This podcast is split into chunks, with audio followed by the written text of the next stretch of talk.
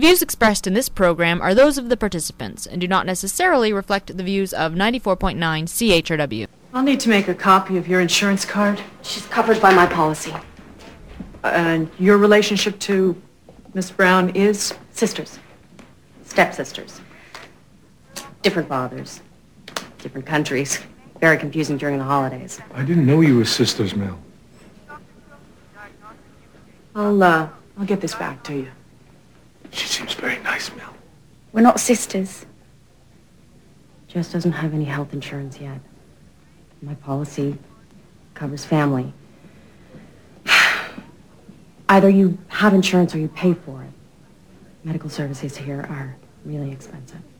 They only care for people with money. Unless you're practically dying. Out of the way. That looks bad. Well, she's very lucky. If she wasn't practically dying, she might be turned away. Right, Mel? Three available here.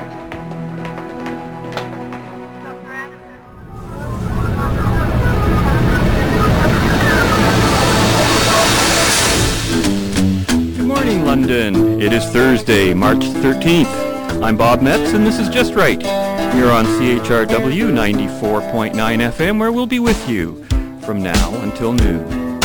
No, no, not right wing. Just right.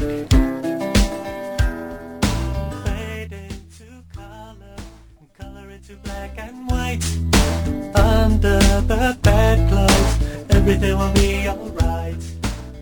And good morning and welcome to the show. It's Just Right with Bob Metz on CHRW 519-661-3600 is a number you can call to join us today for our conversations on some of the following issues. Want to take a look at some issues I've just recently looked at to I think today's going to be a little more of a reactive day than a proactive day in terms of some of the subjects want to take a look at part two of making downtown pedestrian. There's been a supermarket of ideas, including including a supermarket in the downtown for the downtown area. Want to also look at this new smoking ban that McGuinty is talking about uh, for cars with children in them, you know, and uh, also in that vein, I'm looking at the Conservative Party's federal conservative that is, uh, latest political fix for what to do about our drug situation in this country. We're going to look at the multiculturalism divide, language laws, and to begin with, to start off the show, I'm going to be talking a little bit about our health care system. You heard that clip in the opening of the show there lucky to be dying because that's almost ironically that was a criticism in a way of the American healthcare system. And isn't it ironic that that's the same criteria that our healthcare system kind of is looking like right now? You got to be pretty sick before they take you in first. And that was always the case, even before socialized medicine. Now, last week uh, on Thursday, March 6th, I took to task editorial writer George Clark for what I called his sort of smugly and uncaring editorial entitled Sure We Wait, but the MRI cost me $3, which appeared in the Free Press just some time before that. And of course, uh, I felt Clark's article dismissed the seriousness of wait times and ignored those, uh, you know, the people who can't afford to wait. Sure enough, on Friday, March the 7th, the day after, what headline should appear on the front page of the London Free Press? Parents wait 24 hours for ER beds by John Miner. And on Saturday, March 8th, also by John Miner, appears the headline Spillover Swamps Urgent Care Center. Now, there's really not much in the details that I can offer in these articles that would tell you more than what the headlines already say. The hospitals are clogged, surgeries are canceled, pain, discomfort, no place to send patients who no longer need acute health care, etc., etc., etc. What's remarkable, I think, amidst all of this mismanagement and chaos, which is what it really is all about at the bottom end of it, is that our politicians continue to do more of the same things that haven't improved waiting times in the past. They keep doing more of the, the same thing. Dying to protect Medicare, as one recent headline I ran across on the subject so aptly observed. Um, you know, I was listening to an ambulance driver, a London ambulance driver, talking on one of the news shows uh, in the media during the past week. And the situation described in our emergency rooms on the March 7th weekend is apparently a very typical scene that has been the routine for many years now. Ambulance drivers and attendants must often spend many hours of their time attending the patients that they bring to the hospital, you know, in the hallways and in the waiting rooms on stretchers before a bed can be opened for them. Now remember, this is talking about people coming in on an ambulance. Not we're not talking about sniffles and colds and people in that sense. Those are the guys that are waiting for a real long time. So you can see, you know, it's like a mass triage. That's, that's what it sounds like. And I remember that's exactly how I felt the last time I was in a Canadian hospital, which was several years ago when I had to take my mom to emergency for what eventually turned out to be a reaction to her doctor's prescription for a skin condition. But while we were there, and this was at the old Victoria campus, I was just in shock. You know, the place looked like a MASH unit. The beds were all side by side. And I don't even want to tell you some of the details I heard the doctors discussing with the patient in the bed next to my mom's. You know, it was scary stuff. And I just couldn't believe it. The time I'd been in that same hospital before, it was clean, it was spotless, it was spacious, even though it was old fashioned and all the rest of it. Um, if you're too young to be able to remember what our hospitals and medical system used to be like, uh, then you really have no way of realizing just how bad things have become. What's happening today is not normal. It's not natural. It's it's entirely politically inspired, and for the shallowest of purposes, I think. And that's just getting elected. That's why we've got our so-called safety net healthcare system, and that's why it's being touted as free and universal. It's not there to help those in need. Get that out of your head. But to help everyone. You know, it's for free health care, regardless of urgency or need. That was my whole point with Gord's letter last week. Uh, he, he was bragging about the fact he didn't have to pay for something that wasn't even urgent. And the plan itself, of course, health care, since it was started in 1969 in Canada, it's the ultimate pyramid scheme, let's face it. The first groups of people who get to cash in on it get a great deal. That's how pyramid schemes work. While the people who join the pyramid scheme very late are the ones who end up losing everything while at the same time paying for everything that the other people got. The first groups, you know, get to charge up the old credit care health card, you know, credit card, taking it to the limit, while the subsequent generations get left with the debt paying higher premiums through taxes and health care, and receiving fewer services in return. By the way, the reason we even have provincial income tax in Ontario, which was introduced in 1969 by the Conservatives, was to supposedly take care of everyone's health care premium. No, you don't have to take a pay a health care premium anymore. We've got universal health care now. You just pay your premium will be this new Ontario tax. That was the single reason that that tax was brought in for. And of course, uh, when the Petersons were in, when the Peterson Liberals were in, um, you know, they eliminated the OHIP premium, which, by the way, was about $30 a month at that time. I remember you paid it in three-month installments, most people $90 a month. You paid it whether you're employed or not. Some people think that was on, based on ability to pay. It was not. You paid it or you didn't have OHIP, period. Done. End of story. And people who were unemployed still had to pay that premium. They made sure they got their 30 bucks a month in there. But the reason uh, that uh, Peterson got rid of that premium in the first place, place was to sever the contractual relationship between the client and the service, you see, because if you're paying something called a health care premium and you get sick, you've got you're entitled to health care.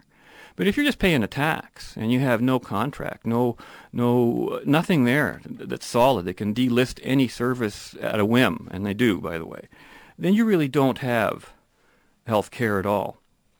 In fact, health care under socialized health care is becoming a privilege. The right disappeared the very day that the monopoly came into into being.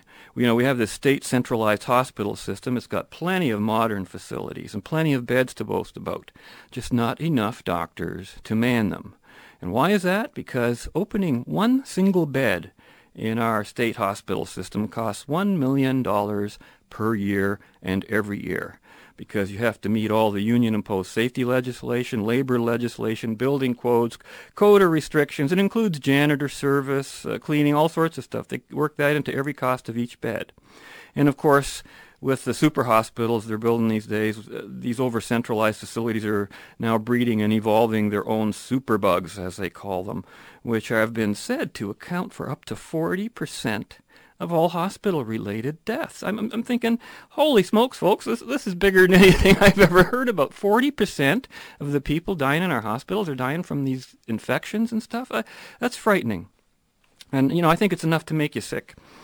Although, uh, you know, the order of day today with regard to our health care monopoly is uh, don't get sick. That's what I've been hearing people say over and over again. And isn't it funny, just today, hospitals are announcing further cutbacks in service to avoid the illegal deficits that they find themselves running into at this time of year.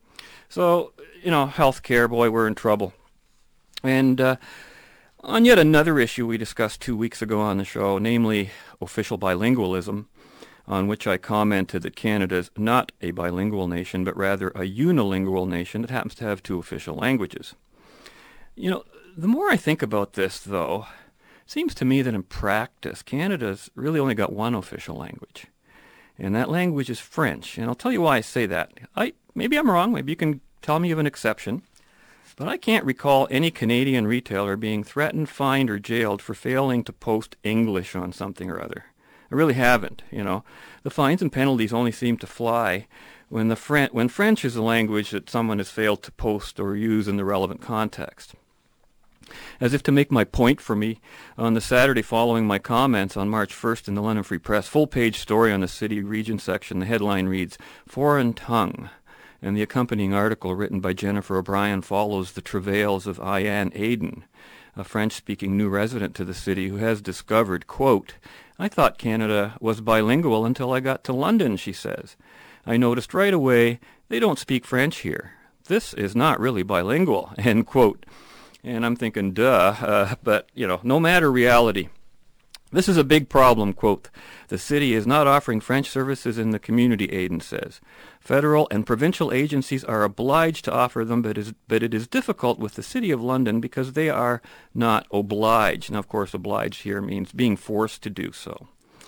Uh, the law, she says, Gaston Mabaya, is very weak for the municipalities, and he's the executive director of a CFO, which received more than $155,000 in federal funding, another example of the cost of official bilingualism to help settle francophone immigrants.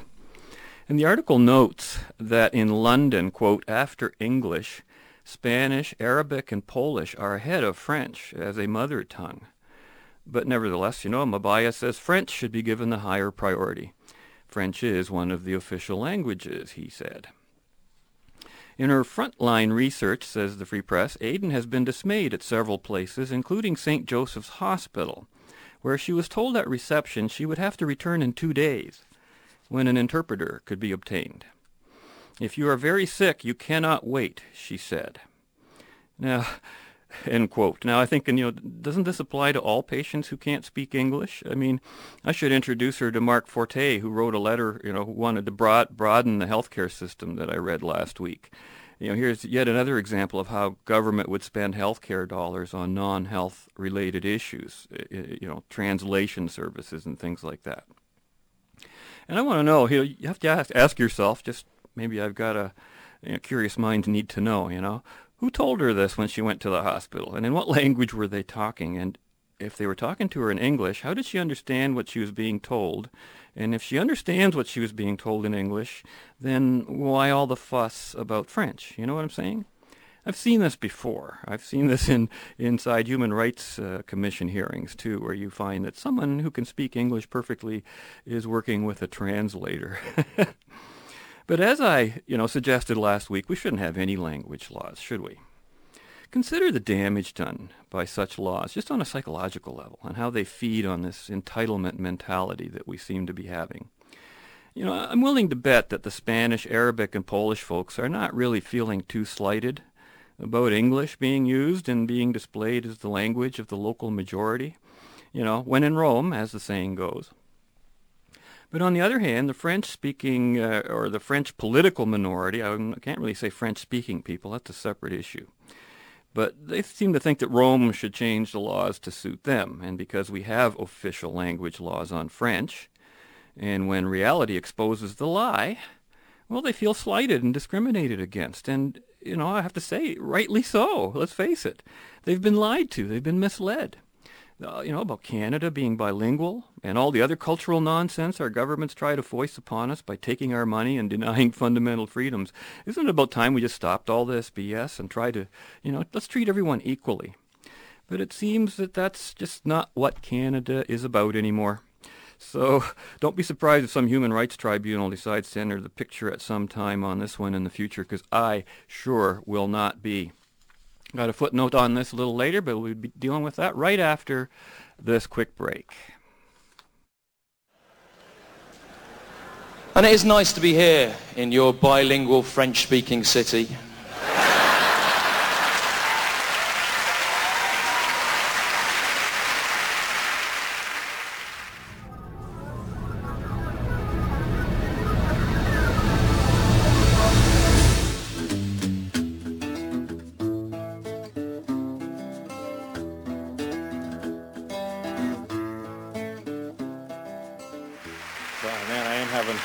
Tell you, I, found a cheap way to have fun in Montreal. This is what I do.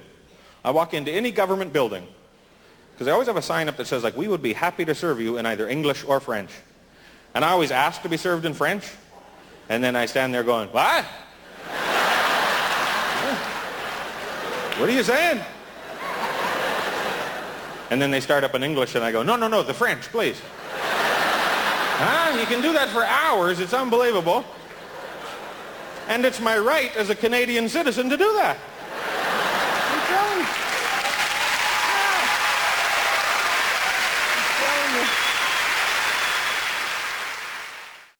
Isn't that a funny one?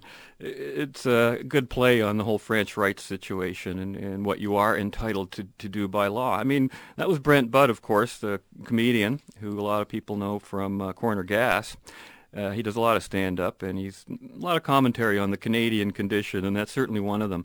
I'm always surprised when you hear the kind of humor that's being, and they actually do this in Montreal, you know, French-speaking city, quote, and the reaction you get from the audiences, they can certainly identify sort of related to this issue is, uh, of course, the whole issue of multiculturalism.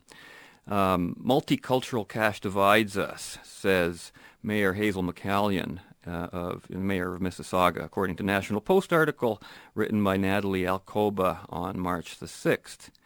Mississauga Mayor Hazel McCallion criticized federal multicultural funding as dividing immigrants instead of uniting them, and called for better integration of newcomers. Quote, they've been given all kinds of money over the years to have their own organizations, their own programs, and I think there should be more money spent on integration. In other words, encouraging them to get involved in the community. So what Mayor McCallion is recommending is spend more tax money on uh, uniculturalism. Quote, McCallion said she knows the value of cultural groups and does not want to cut off their funding. However, she argues in favor of stepping up outreach efforts that help integrate the growing number of new residents choosing to live in cities outside of Toronto. Now, there's an interesting criteria, like, um, hmm, like Mississauga, maybe, maybe, huh? oh boy, the self-interest is just uh, amazing. Says Sandeep Agrawal, Agrawal, an expert on multiculturalism and ethnic enclaves from Ryerson University.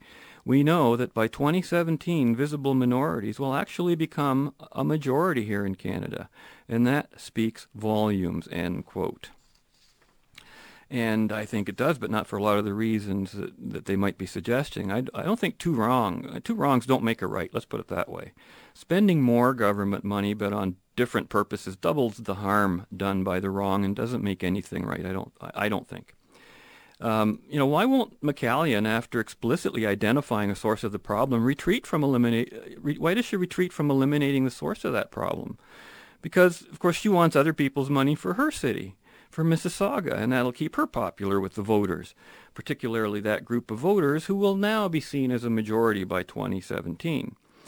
And of course, in direct response to McCallion's suggestion to spend more money on integration, Secretary of State Multiculturalism and Canadian Identity, Jason Kennedy, I can't, I can't even, Kenney, sorry, I can't even believe we have an office like that. Secretary of State Multiculturalism and Canadian Identity.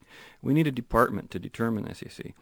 But he proudly boasts in a letter to the editor of the National Post on March 7th, quote, our government has revised the multiculturalism program to focus on promoting integration, combating radicalization, and encouraging collaborative projects between Canadians from diverse ethnic backgrounds. In fact, our annual report to Parliament underscored this new focus with its title, Promoting Integration, end quote.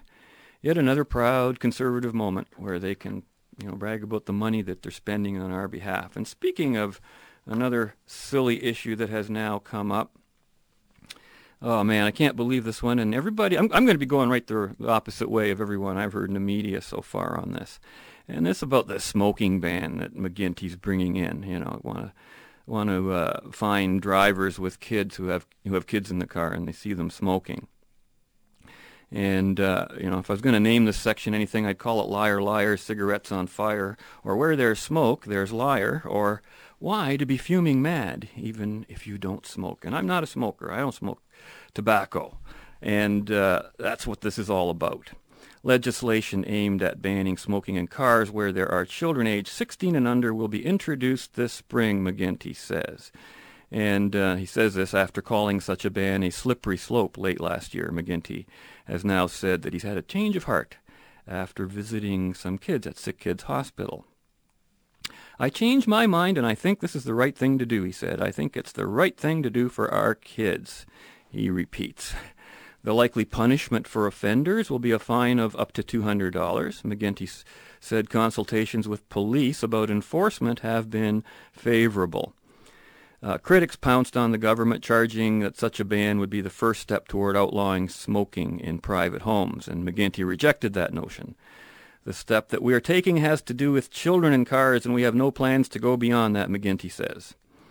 The Heart and Stroke Foundation, the Ontario Medical Association, the Canadian Cancer Society, Ontario Lung Association, all right in there praising the government and uh, arguing that uh, you know the car is already a regulated environment with specific rules for seat belts and child seats, so the amendment is not the slippery slope as some have suggested or feared, says Rocco Rossi of the Heart and Stroke Foundation. Another uh, from the National Post headline: Ontario to ban smoking in cars with child passengers, written by Lee Greenberg, adds to this uh, scenario here. Quote. We've always known it was wrong to smoke in the car with children, Premier Dalton McGuinty said. Now we're going to give the entire force of law to that. Details of the legislation, which will be drafted and tabled this spring, were scant. McGuinty could not say how large the fine would be or whether offenders would incur demerit points. McGuinty added he doubts demerit points would be attached to the fine. Actually, demerit points is supposed to be about your driving, not your social behavior, but it's starting to be a little bit less about that.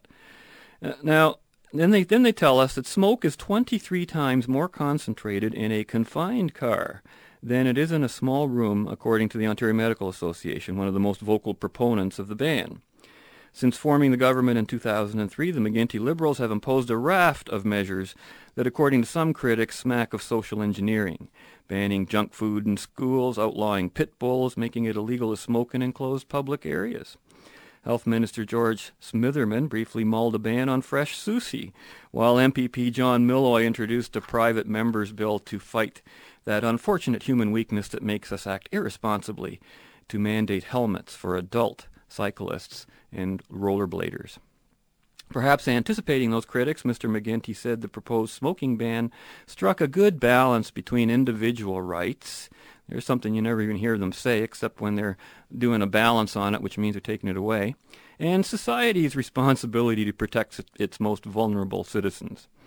However, neither the NDP nor the opposition Conservative Party took issue with the bill.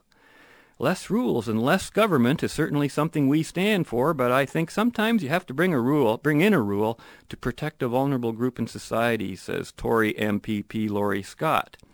And I think banning smoking in cars with children is a concept that I would certainly support, end quote. Now, here's my take on this whole thing. You know, I just see this as another demonstration of why freedom and individual rights have no defenders in the legislature.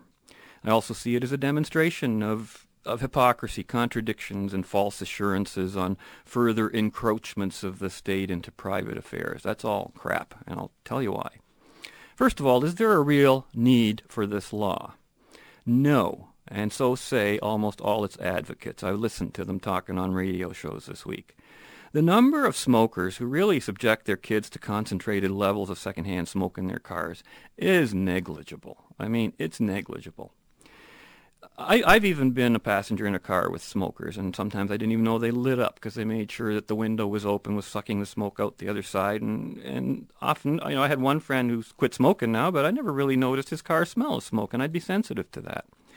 But nevertheless, here they are. They're uh, they're bringing this in anyway, which to me means that the entire exercise is symbolic. It's it's quote sending a message namely that the state can do whatever it likes, whenever it likes, without any considered reference to fundamental rights and freedoms other than to say we're doing a balancing act, and or what's actually morally and legally justifiable, which always means within the context of a free society.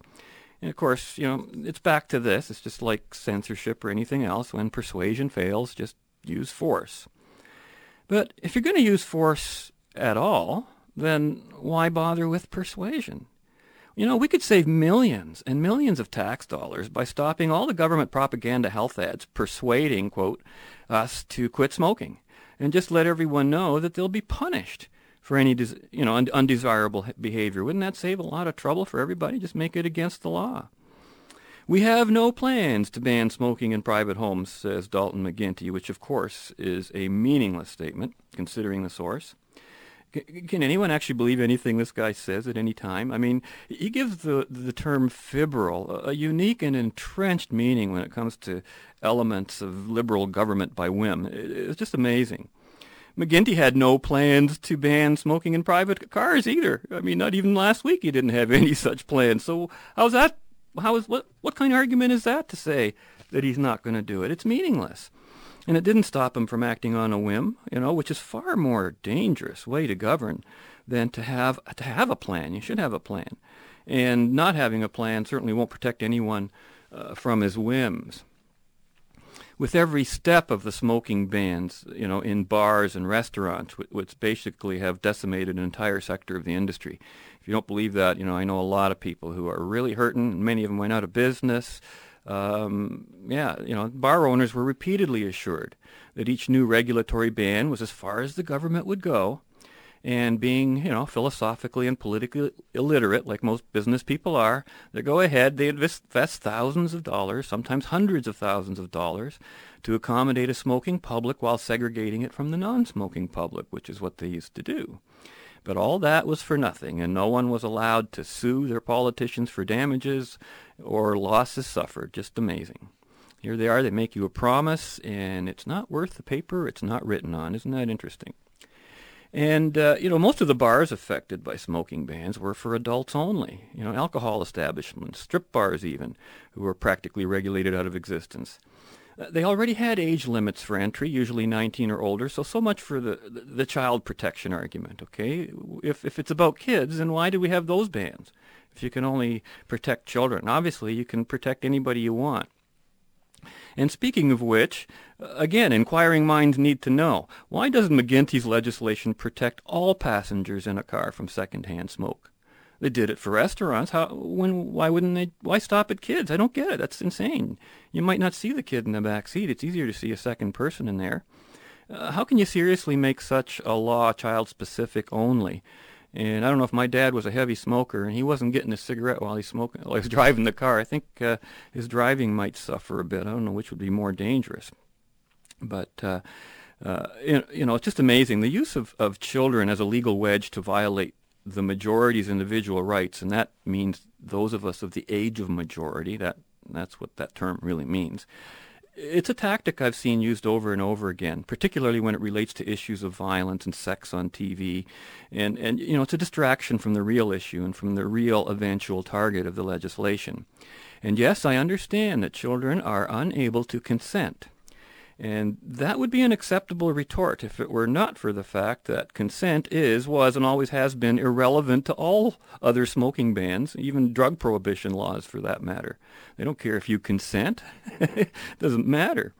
Like, so I want to know why, why aren't adults being protected? And if, on a whim, while this legislation is being tabled, McGuinty decides that it's the right thing to do because it affects health, and we suddenly discover that he protects adults, I mean, then what happens? What if two adults are seen smoking in a car? Is each one of them guilty of exposing uh, the other one to secondhand smoke? is that how it's going to work? Can you see what we really mean by by a slippery slope? There is no slope, never is.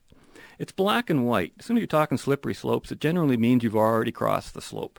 Once the government can legislate to any degree on matters such as this, the, the so-called slope has long since been slid down. I mean, we're sliding right down the ice right now. And here's a final moral argument, unavoidable, I think, if we continue in this line of logic. Why are we bothering to stop with second-hand smoke? Hello?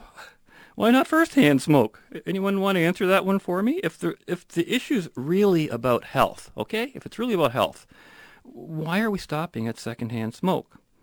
And uh, I don't think we will. I think we'll carry on. I believe that we are headed towards a second prohibition on tobacco, and I think we'll see a new drug war. It'll fuel a myriad of new social and criminal problems, but of course that's just a symptom of the greater problem. So let's complete the circle. Okay, so we ban and prohibit cigarettes entirely. What would be the proper penalty, say, for possession? 10 years, 20 years? I mean, since tobacco use is in many ways more harmful than, say, even marijuana use, if you're going to talk harm and health, and since penalties for marijuana have been as high or higher than what I just suggested, uh, why shouldn't we lock up all smokers? If you're going to be morally and ethically and politically consistent, you would have to, wouldn't you? And uh, then we should also have the diet police. Did you know that diet is 16 times more relevant and significant than smoking to the overall health of an individual? In other words, a smoker who eats well is 16 times more likely to be healthy than a non-smoker with a poor diet. Now think about that one for a minute, especially if we're going to have healthcare police. Obesity is fast becoming the number one killer, according to our healthcare terrorists. So, you know, smoking, smoking bans in private homes, is this a possibility? Of course it is. Wake up, folks. They can break into your home if you smoke marijuana. Remember that slippery slope? Uh, we passed that years ago. They can break into your home if you smoke tobacco. That's, you'll smell that too. Or keep the wrong kind of food in your refrigerator. Or have the wrong kind of light bulbs in your electric receptacles. And I've talked about that already too. Check out the smoke alarm legislation for private homes sometime fines of up to $50,000 plus imprisonment for not having an operating smoke alarm in your private home on every floor? Uh, fascism, anyone? Hello? Holy smokes. All in the name of safety and health. And that's where I think the new fascism is mostly coming from. And what's really sad is that most of the media, the political opposition, and political lobby interest offered no resistance and even support to this idea, confounded as they always are you know, by the necessary dis- distinction between personal morality and legitimate state jurisdiction. You know, they're kind of like deer caught in the headlights of an approaching car. And they honestly believe that the car will not strike them if they just hold still and don't move. But, uh, you know, when it comes to understanding this issue, they're dead already and they don't even know it. What can you say? But we're live on the air right now, and we will be back right after this. But it is good to be here in Montreal. I love coming to Montreal. Uh, I think you guys should change the, the slogan on your license plates from Je me souviens to Smoker's Paradise. Man, is there... Unbelievable. I've never seen a place with this kind of tobacco consumption. It's unbelievable. Everybody I see, 13, 16 packs a day, just wah, wah, wah, wah, wah. It's just a huge tumorous cloud hanging over the province. Wah! There's no non-smoking section in all of Quebec. You ask for a non-smoking section, they just point to Ontario. Allez, toi!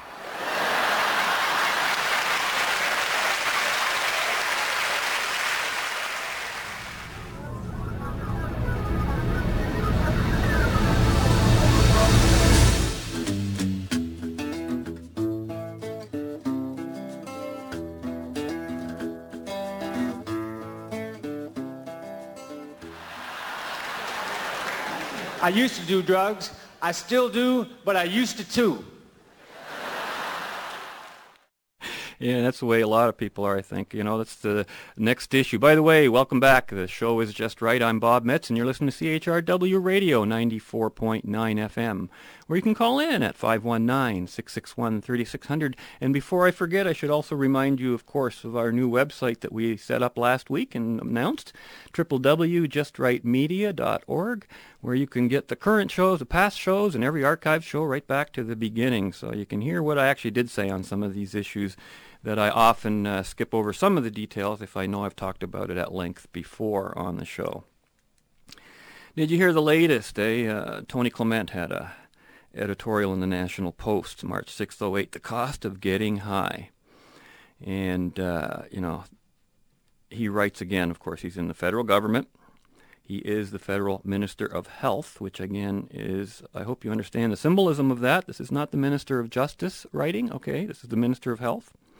Quote, the UN Office of Drugs and Crime reports that Canada now has the highest proportion of marijuana users in the industrialized world at, six, at 16.8% for those between 15 and 64 years of age. And of course, uh, we, we covered this report in detail on Just Right at least uh, six to eight or months, eight, six to eight months ago or so. So again, if you want to catch that one, it's online. 8% of youth report using marijuana daily. The most recent Canadian Addiction Survey indicates that while youth alcohol use rates have stayed relatively consistent since 1989, the use of marijuana by youth has almost doubled in the same period, writes Clement. Now, no, note that the prohibited illegal substance is on the increase while the regulated legal substance has stayed consistent. Uh, you know, but after all, alcohol is legal and presents no health risks if one is to go by the law. yeah, right. And uh, writes Clement, quote, ecstasy seizures increased from about 180,000 tablets in 2002 to over 3 million in 2006. In 15 years, youth drug offenses quadrupled from under 4,000 reported incidents per year to over 17,000. Despite this, Canada has not run a serious or significant anti-drug campaign for almost 20 years, he writes. Now, how he can say that to me is beyond all comprehension right after he just said that uh, drug offenses quadrupled and they've got like from up to 17,000 people in jail and being fined. Isn't that how the anti-drug campaign works? Isn't it working beautiful? You got your numbers up from 4,000 to 17,000.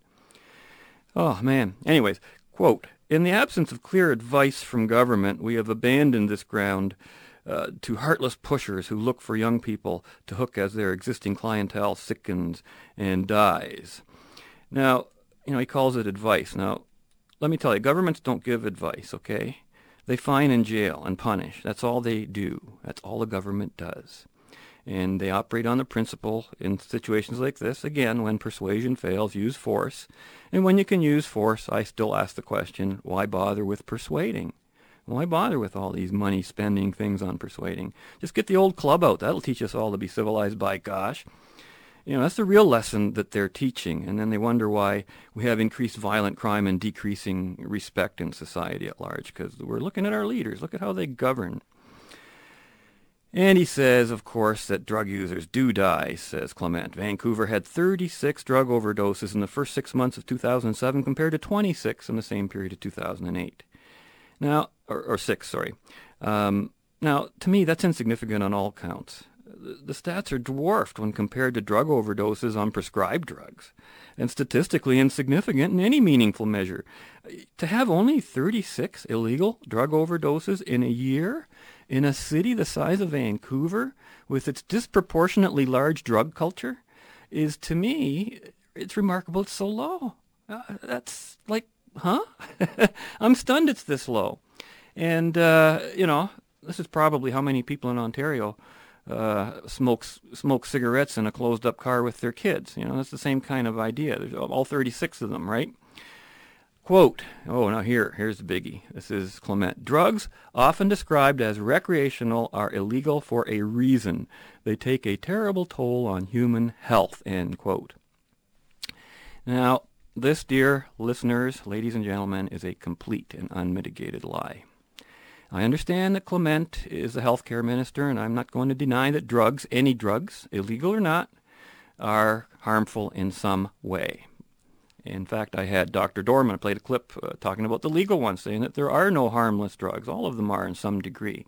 But that's irrelevant, you know, whether, you know, they can take a terrible toll on human health.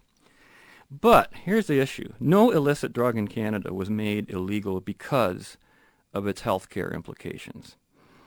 Healthcare fascism is just stage two of healthcare, socialism and state monopoly. But the reason the illicit drugs were made illegal was, for example, opium was made illegal in Canada to keep out Chinese immigrants who were seen to be the drug's main consumers and who, even when they were supposedly so high on opium, could outwork and outproduce the average Canadian laborer who was working on uh, the early railroads they helped put the railroads across Canada. And of course, the unions were big backers of this. They've almost always been racist and always support laws that restrict the labor pool. I mean, that's what they're all about. If you don't believe this, just check the parliamentary debates. They clearly illustrate this. It's one of the reasons Marc Emery is going to jail in the United States, because he brought a lot of this information to our attention. And the same situation existed in the States. And I'm going to make a point of digging out the explicit references myself on some future show.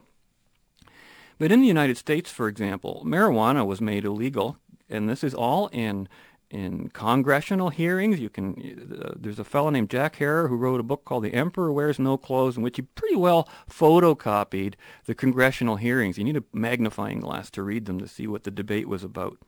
But to make a long story short, in the U.S., pot was made illegal to protect the Hearst Empire's right to contracted lumber uh, for paper that was being used to make the Hearst newspapers. And this happened in the late 1930s because hemp was about to compete with wood as a source of affordable paper in the late 1930s. By the way, hemp, if you're not sure, that's marijuana. That's what they used to call it. And so Hearst imported the word marijuana from Mexico. That's what they called hemp in Mexico.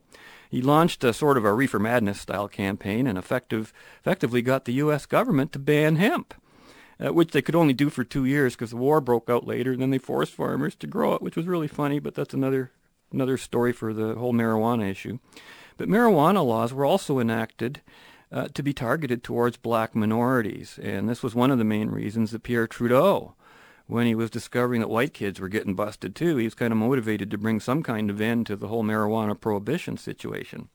And of course, we've heard all about the Le Dain Commission and which of course discovers none of the attributes of pot cited by our healthcare minister in, in the sense he does. But when a politician writes, as does Clement in his own essay, quote, Ecstasy has toxic effects on the liver.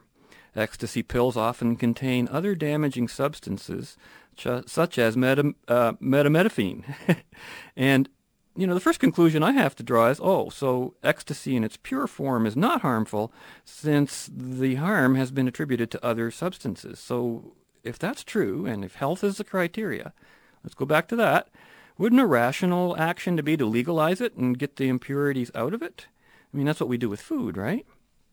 But no, uh, rationality and health are not on the conservative agenda on this issue, or he's just lying to us about ecstasy not being harmful. Maybe it is.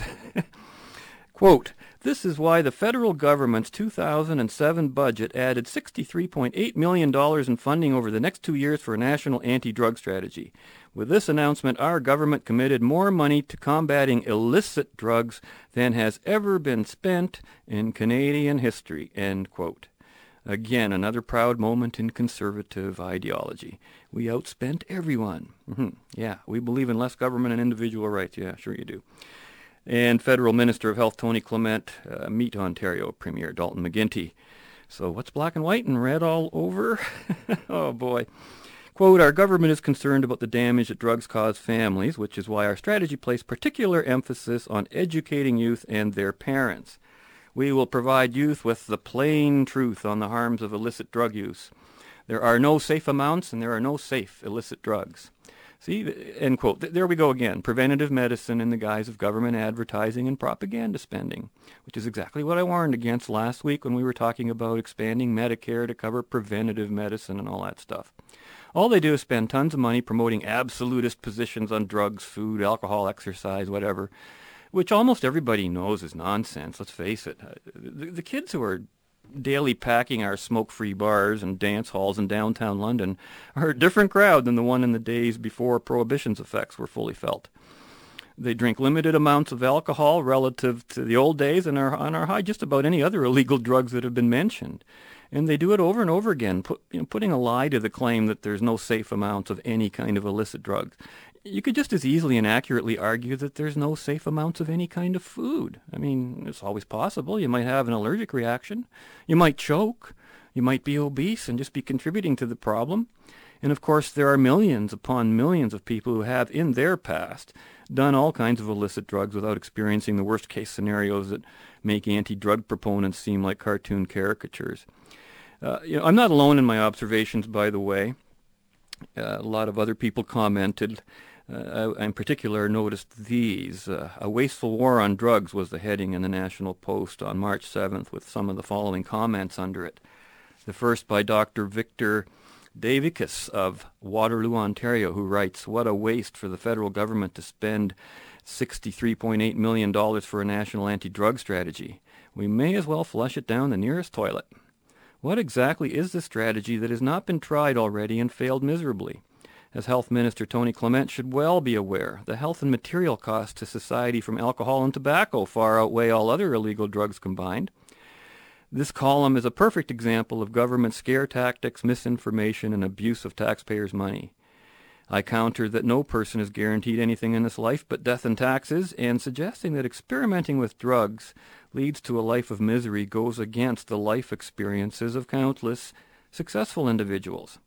Just ask Andre Boisclair how his cocaine use prevented him from becoming the leader of the PQ, or if Bill Clinton had a hard time becoming commander-in-chief because he didn't inhale. This misguided attempt to control illicit drug use is nothing more than the 21st century version of reefer madness and reflects poorly on the so-called, quote, brains, end quote, behind the Conservative Party of Canada. Uh, letter to the editor-writer Alex Gorleski from Newmarket writes on under the same on the same day under the same heading. I'm always amazed by conservatives who typically deplore liberal nanny state reasoning with regard to things like tobacco and trans fats, but are willing to argue for nanny state statism when it comes to drugs, end quote. Well, not anymore, Alex, if you're going by the provincial conservatives here, because they're quite behind uh, Dalton McGuinty's uh, no smoking law. And uh, this is from someone, Executive Director Tim Tusov, the Cannabis Law Education Reform Society in Vancouver, writes, the idea that there's no safe amount of any illegal drug is patently false. Tragically, Tony Clement's statements demonstrate exactly why you're, you primarily listen, or why youth, sorry, primarily listen to their friends about drugs. The government has put out fear-mongering propaganda to young people about drugs for decades, and Minister Clement, and Minister Clement now apparently will spend millions on more of the same. What a waste! We have a call coming in, and let's hear from the caller. No, caller hung up. Okay, okay. Uh, and uh, coincidentally enough, uh, the following letter appeared right under the one I read again and refers to McGuinty's tobacco ban. Uh, quote, letter to the editor, National Post, Robert uh, Skiuk of Oshawa writes, as a non-smoker, Dalton McGuinty's proposal to ban smoking in cars with children inside will have no effect on me. I think he's wrong about that, but he, I think he realizes it when he writes, other than making me feel the icy chill of, of the government's insidious efforts to re-engineer society. Mr. McGuinty might just as well pass a law against stupidity. I am concerned when governments make such empty gestures which do nothing but extinguish our freedoms one at a time and which will ultimately turn our society into an over-regulated Kafkaesque idiocracy. And uh, I understand we have a caller now. Is he ready? Okay, let's put him on. Hi, I'm Joel from St. Thomas, Ontario. Hi, Joel. How are you doing? Good. I deliver oxygen for cardiorespiratory in a hospital. Uh-huh. And a lot of my patients are ex-smokers mm-hmm. or currently smoking. Yep. And it, it really bugs me. And I was wondering, is there even a bylaw against that? Against? Against, against which? smoking while on oxygen, which is... I wouldn't know about that, but uh, what would you do to these folks? You think there should be? a lot of money right now. Because people are smoking while they're getting medical services is what you're saying? Just to be on the oxygen itself is is quite expensive. I can imagine. And and just that problem itself is due to a lot of them are due to using tobacco. Uh huh. Do they do they continue to use it? Oh, a lot of them do, and So what is your fear that they're smoking near oxygen or that they're just compounding the problem or both? Sorry? It's definitely a fire hazard. Well, that's understandable. But now, what are you suggesting? I, I, I, you would think that if someone was not being safe with their oxygen supply, that someone who's responsible for providing them with it would have the right to, to say something about it. Oh, it's been said, and it, it's almost a a culture of throwing it to the person behind them. No one wants to take any responsibility in the medical community. I, I believe And what would you see as a solution to this problem, Joel? bringing in more regulation. Such as, give me an example. Uh, I thought of many ideas. I'm sorry, I can't think of any. Well, would you right put now. the would you put these people in jail? Would you fine them, penalize them? Well, I don't know about a fine, but but see, that's all government can do. All, all, I know so I know. I heard your comment before. All So- they can do is punish and Right. fine people. Okay, so you've got this guy, he's dying of cancer, or he's got a heart disease, lung disease, whatever. He's on oxygen, and he's doing something you don't want him to do. You're suggesting punishment is somehow going to fix the situation. I would suggest to you it's not. Now, I agree. if if you know, my father died of, of cancer, and he died, and he smoked cigarettes right into his 70s, okay? And he would have loved to have had a cigarette in his past, in his last few years of life, okay? Uh, but he couldn't, and, and it's it's more than about addiction. I think I think we're fooling ourselves when we say it's just about addiction. I think there's more to it than that. But uh, I, I can see what problem you're you're dealing with, uh, certainly ethically, in terms of. And see, if we had a private healthcare system, a private doctor could put some regulations on that patient and say, "Look, I'm not going to look after you." You're, we're hearing that a lot already in the public system, where doctors are refusing to help patients who won't help themselves, so to speak.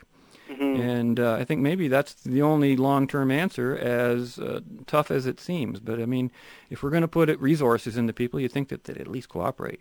Yeah, I hate seeing these people wither away and die. It's really That's sad. uh, I understand that, and I think a lot of the laws we, we, we want to pass are out of that uh, altruism and consideration, and that's why we have to be very careful when we do that.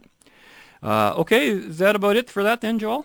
Thank you for taking Okay. my call today. Well, thanks for calling. I think Enjoy your teenagers are program. smarter nowadays because Okay. at least teenagers nowadays are doing drugs that sound good, like ecstasy, a state of blissful euphoria.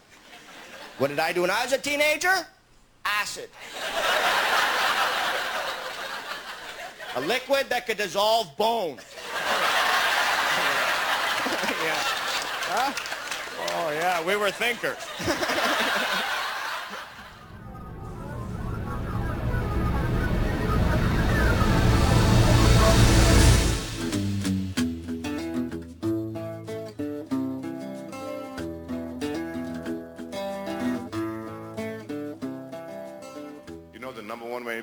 meet people now is? Supermarket. I tried it, didn't work. There's my come on line. You gonna eat that crap?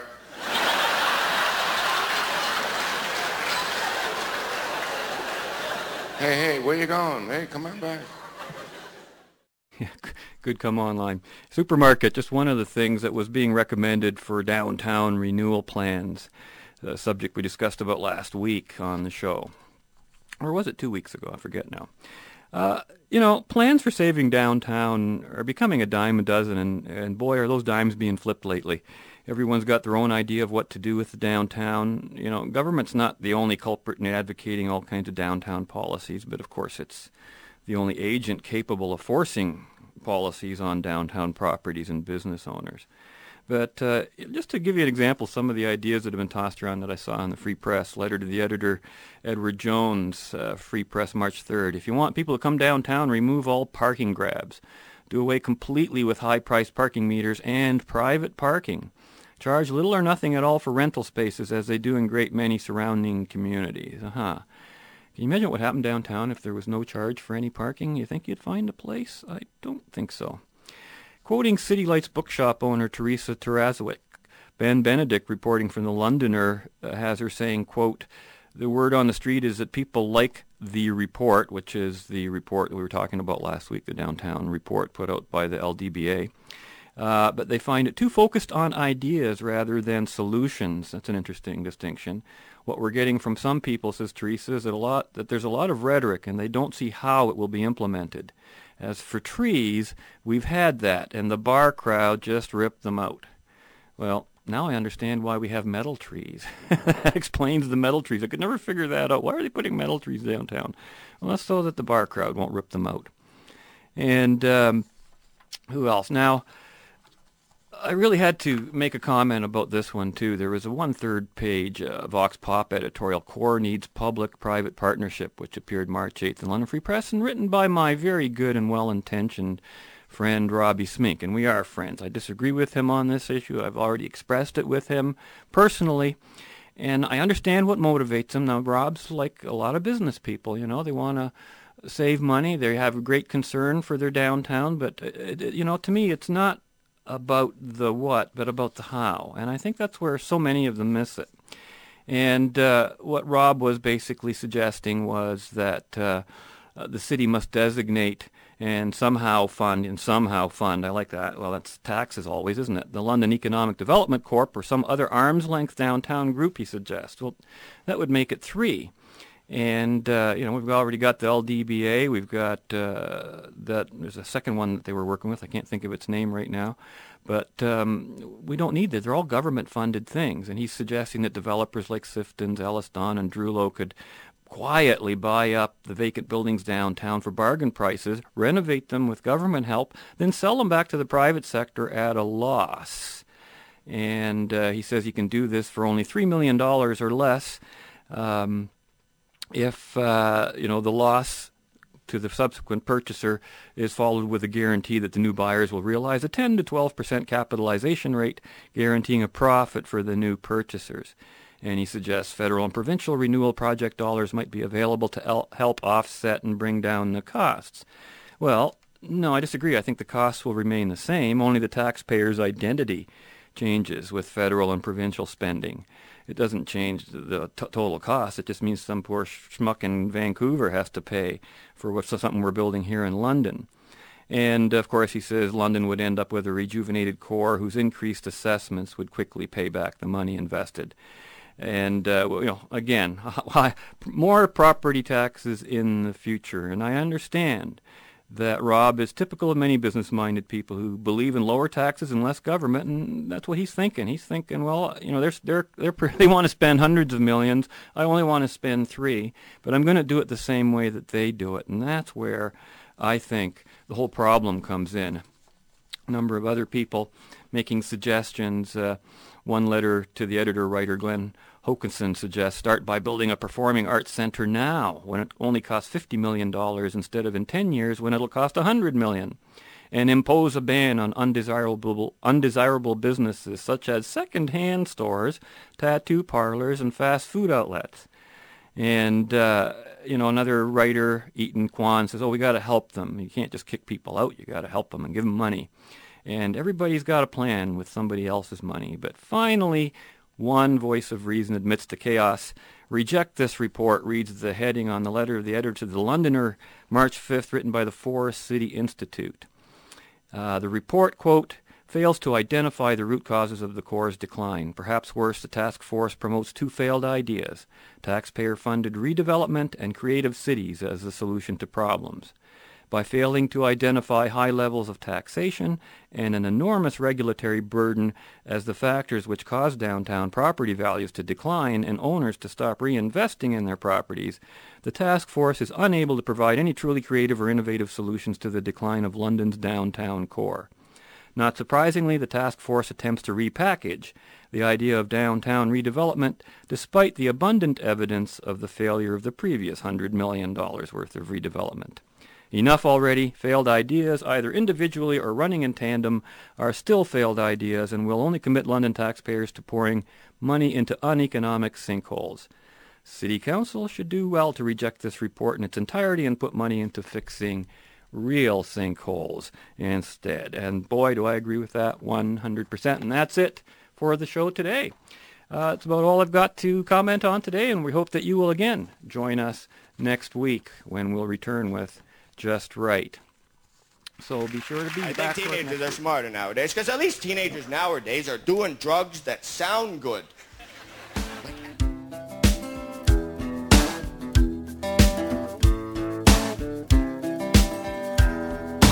Fade into color and color into black and white.